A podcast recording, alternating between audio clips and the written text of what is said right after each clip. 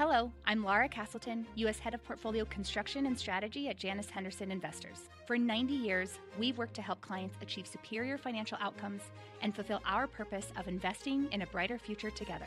To learn more, go to janushenderson.com. I mean, you think about how we bought cars forever. It was you assumed you'd go in there, you'd haggle a price down, you'd buy it for some multi-thousand dollar discount. Well, right now, when there's no inventory, there's no discounting. Hello and welcome to the Barron Streetwise podcast. I'm Jack Howe, and the voice you just heard is Daniel Imbro. He's an automotive analyst at Stephens, and in a moment we'll hear from him about available deals on cars and car stocks. We'll also speak with a money manager about his top stock picks now, and we'll tackle a listener question on what happens to stock prices as the baby boomers spend their retirement savings.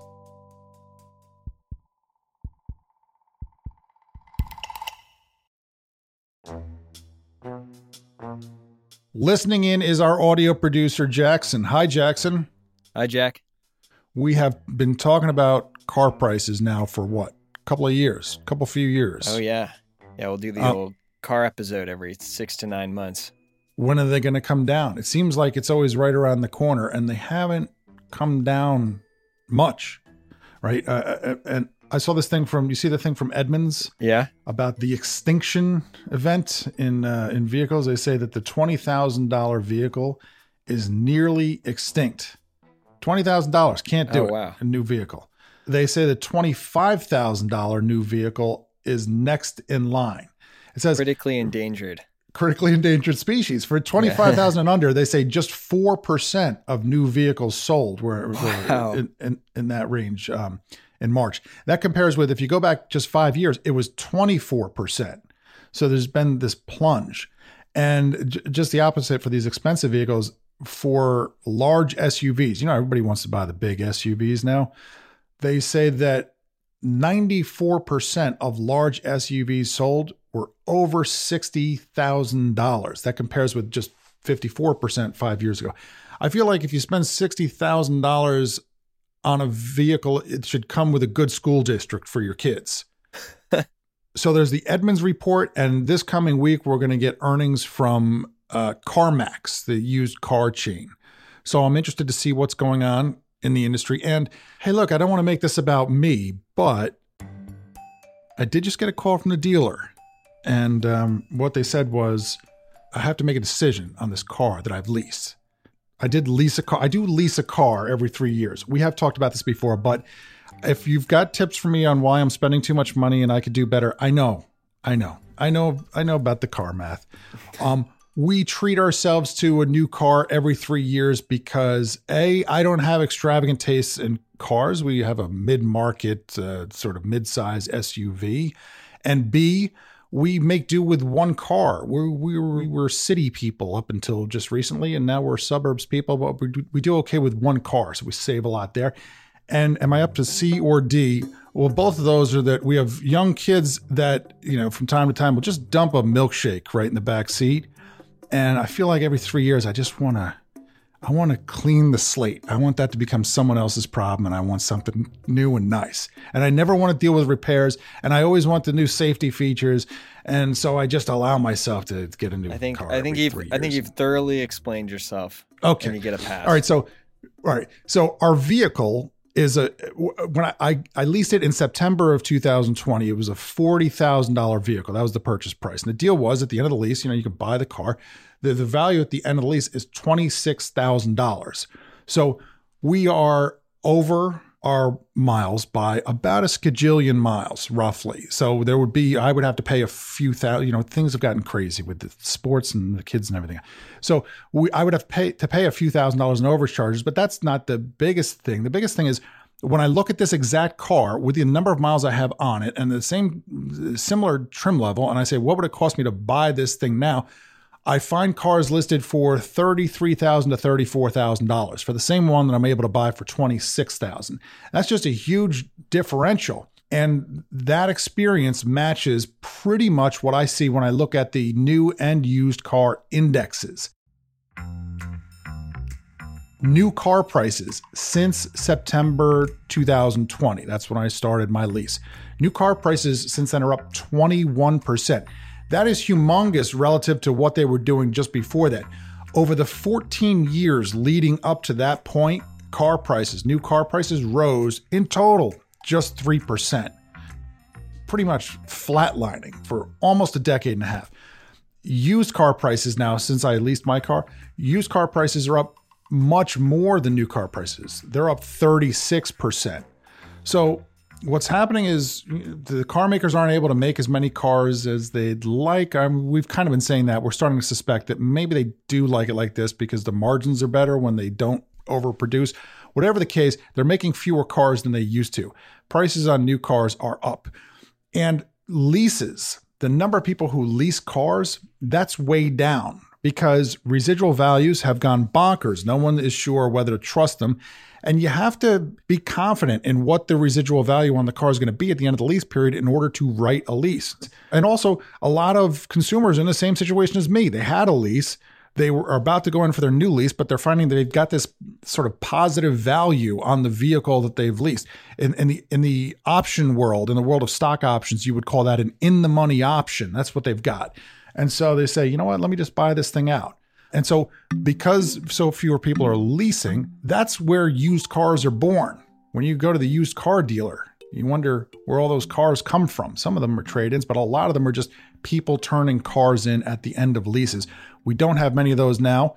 So the supply of used cars is way down.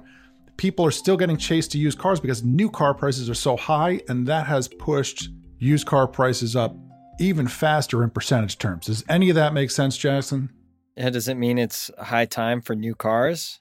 Is everyone just dancing in, in the profits right now at those new car dealers? Uh, they're doing better. The new car dealers are seem to be doing better than the used car dealers. But let's come to that now.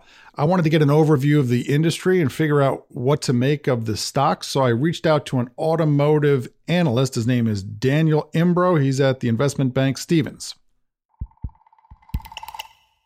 So uh, nice to meet you, Daniel. Thanks for making a couple minutes to speak with us. Yeah, happy to. Thanks for having me, Jack. I asked Daniel whether we're in an unusual period for vehicle pricing now or whether it was unusual before and this is where it's supposed to be. What should we think about pricing from here? I do think longer term, we work back into higher inventory than we have now.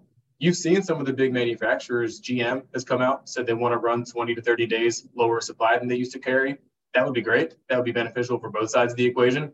But but I think we're far away. The way we think about it is I think even if the OEMs want to overproduce, you know, we're still a few quarters away from global production really catching up, specifically led by some of the Asian manufacturers.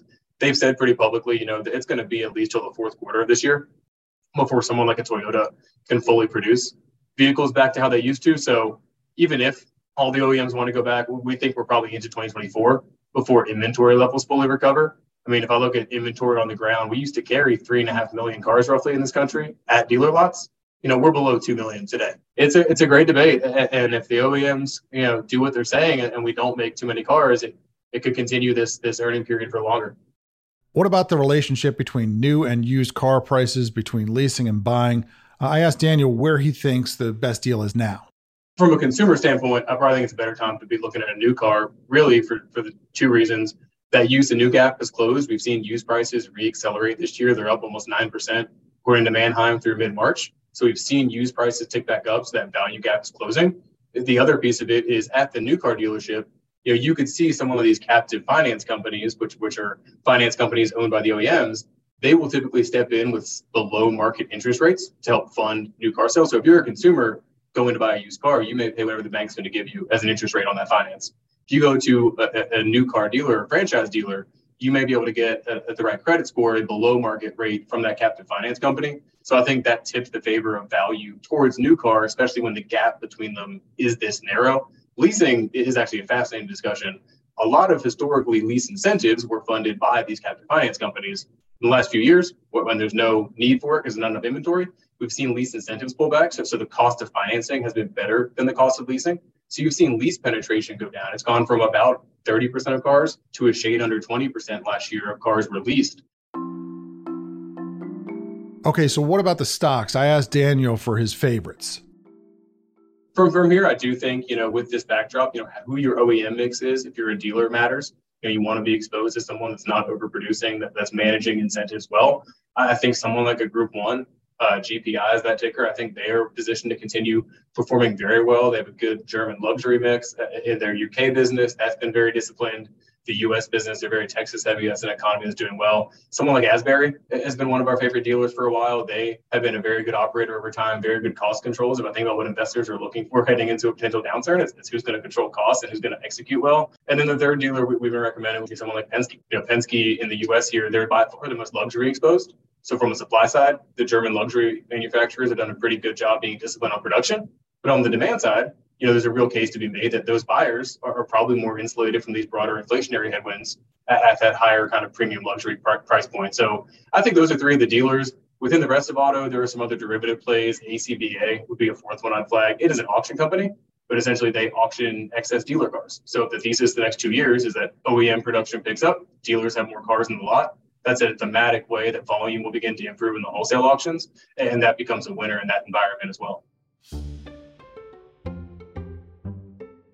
since I will soon be driving my first three plus year old car in some time, I'm probably going to need to familiarize myself with some more maintenance. What do you What do you do when you get, let's say, over fifty thousand miles, Jackson? Uh, what's what? What are your priorities? Go ahead, list it's them. It's about time to replace the rear and front differential oil. Rear and front differential. Go ahead. Yeah, you you probably want to continue by getting an oil change, maybe new tires. I just got them. Yeah At the 100,000 mile mark, you're going to want to do the timing belt tensioner levers.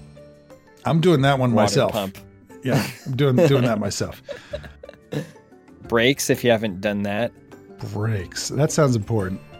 Yeah. Yeah, probably the rotors too. I don't know if that last one's real. Well, the oh. ro- is that uh, is that on a helicopter? The rotors? Look, yeah. Mo- moving on.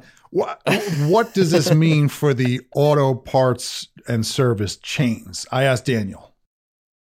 Do you cover the the aftermarket? Uh, you know the, the the parts chains and service chains. I do. So the O'Reillys, the AutoZone. I do. Yeah, what do you think of them? Their their stocks right now. Yeah, I think you know O'Reilly and AutoZone are our two overweights in the space. Those are our two favorites, and, and it really comes down to a few things. Obviously, from a macro standpoint, fantastic businesses d- during downturns. I mean, comp positively in the early 2000s recession, organically grew through 08, 08 9, 10. Really, three main reasons. During a recession, people hold their cars longer. They're more likely to fix that car later into its life cycle, and they have a lot of pricing power. It's a needs based product. And so with that needs-based product, there's a decent inflationary protection. They've shown that last few years. They can take a lot of price when they need to. Those two specifically, they've gained a lot of share last few years. They put a lot of the capital back into the supply chain. I would say they've furthered the gap in service to some of their peers. And so, and so I do think names like that can continue to outperform despite a really strong last couple of years of, of performance. All right. Well, thank you, Daniel Jackson. How about we take a quick break here? We come back and we speak about 401ks and baby boomers and stock picks. Sounds like a plan. I got to check my rear differential, if that is one of the differentials. Got to stay on top of the fluids. The Claude 3 model family from Anthropic is your one stop shop for enterprise AI. With models at every point on the price performance curve, you no longer have to make trade offs between intelligence, speed, and cost. Claude 3 Opus sets new industry benchmarks for intelligence. Sonnet strikes the perfect balance between skills and speed, and Haiku is the fastest and lowest cost model on the market, perfectly designed for high volume, high speed use cases. Join the thousands of enterprises who trust Anthropic to keep them at the frontier. Visit anthropic.com/claude today. Join the Wall Street Journal at the Future of Everything Festival on May 21st to 23rd in New York City, where diverse global newsmakers share unique perspectives on navigating a changing world. Immerse yourself in live performances, explore pioneering technologies, and indulge in the city's inventive culinary scene. As a podcast listener, enjoy 20% off current ticket rates with code PODCAST. Visit wsj.com slash FOEF podcast to secure your spot. This episode is brought to you by Vanta. Managing the requirements for modern security programs is increasingly challenging. Vanta's trust management platform helps you quickly assess risk, streamline security reviews, and automate compliance for SOC 2, ISO 27001, and more. Plus, save time by completing security questionnaires with Vanta AI. Learn how by watching Vanta's on-demand demo at vanta.com/wsj. That's V-A-N-T-A dot com slash WSJ. Welcome back, Jackson. Let's hear a listener question. There's some there's a listener out there. There's a lucky listener who has sent us an audio file of their question. Little do they know that they're about to hear their own voice, making them an overnight celebrity and the envy of their friends and family. Among millions of entries, we have selected Matt from Los Angeles. All right. Pause for balloon drop. It's been about 50 years since the introduction of the 401k as we know it, and Americans hold over $10 trillion in retirement plans like IRAs and 401ks. At this point, it's safe to assume that the overwhelming majority of these plans are invested in the US stock market. In addition, the first generation that has had access to 401ks for the majority of their employment years, the baby boomers, are now retiring. So, first, is there any evidence to show that the massive amount of money in 401k plans contribute to an artificially inflated stock market?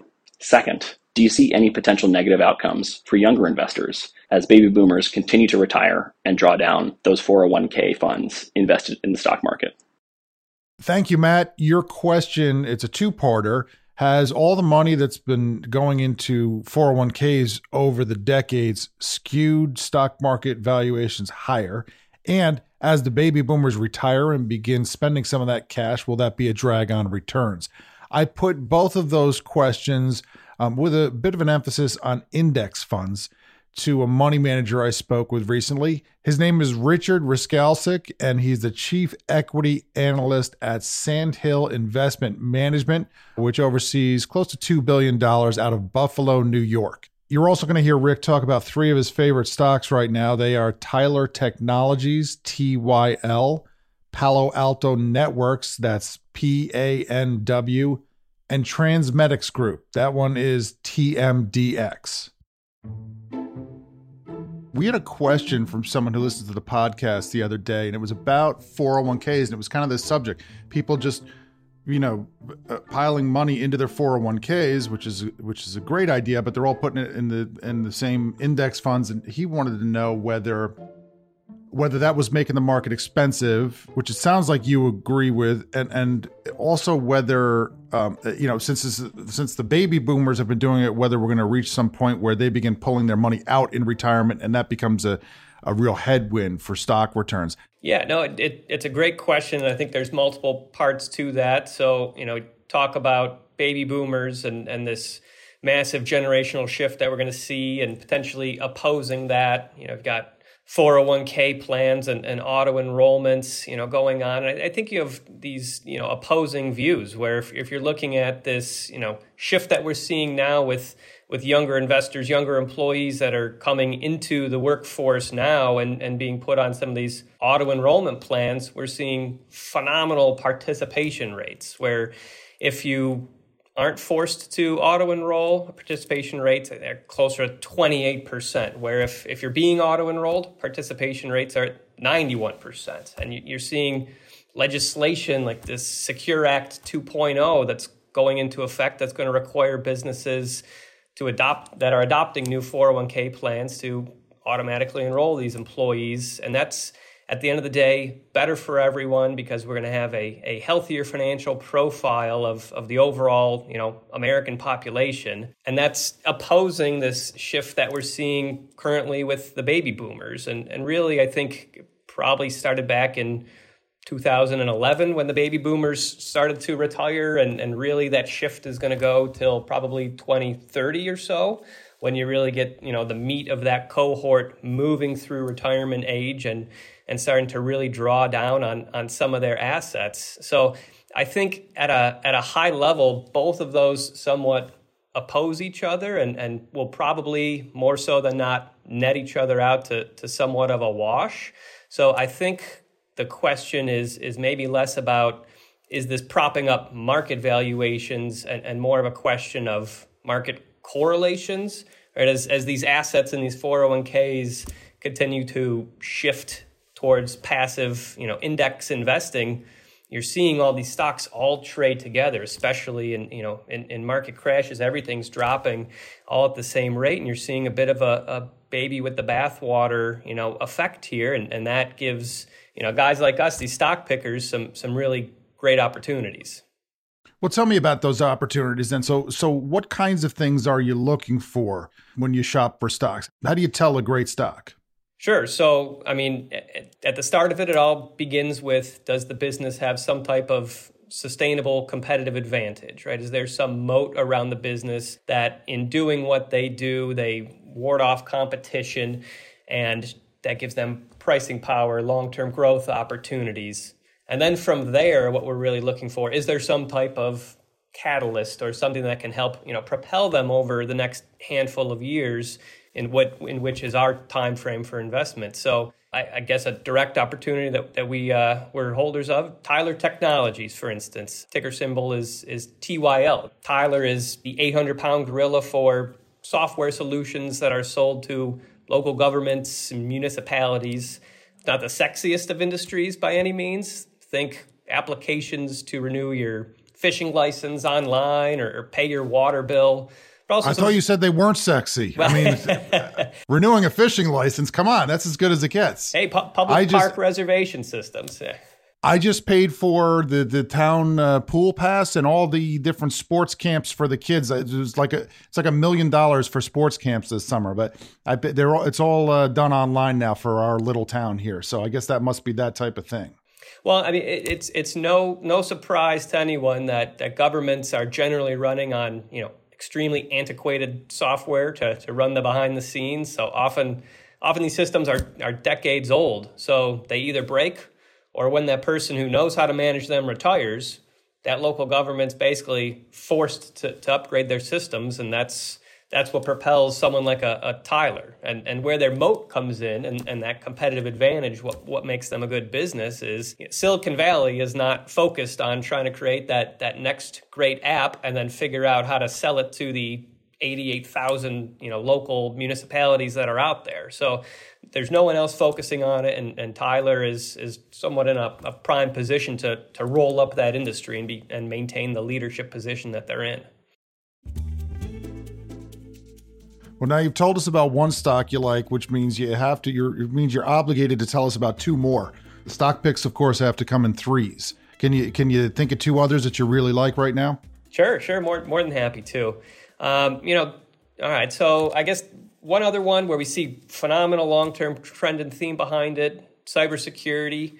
Uh, Palo Alto Networks. We we love. PANW is is the ticker. They are the preeminent provider of network security, cloud security, security operations software to help these enterprises, you know, detect and respond to threats in, in real time.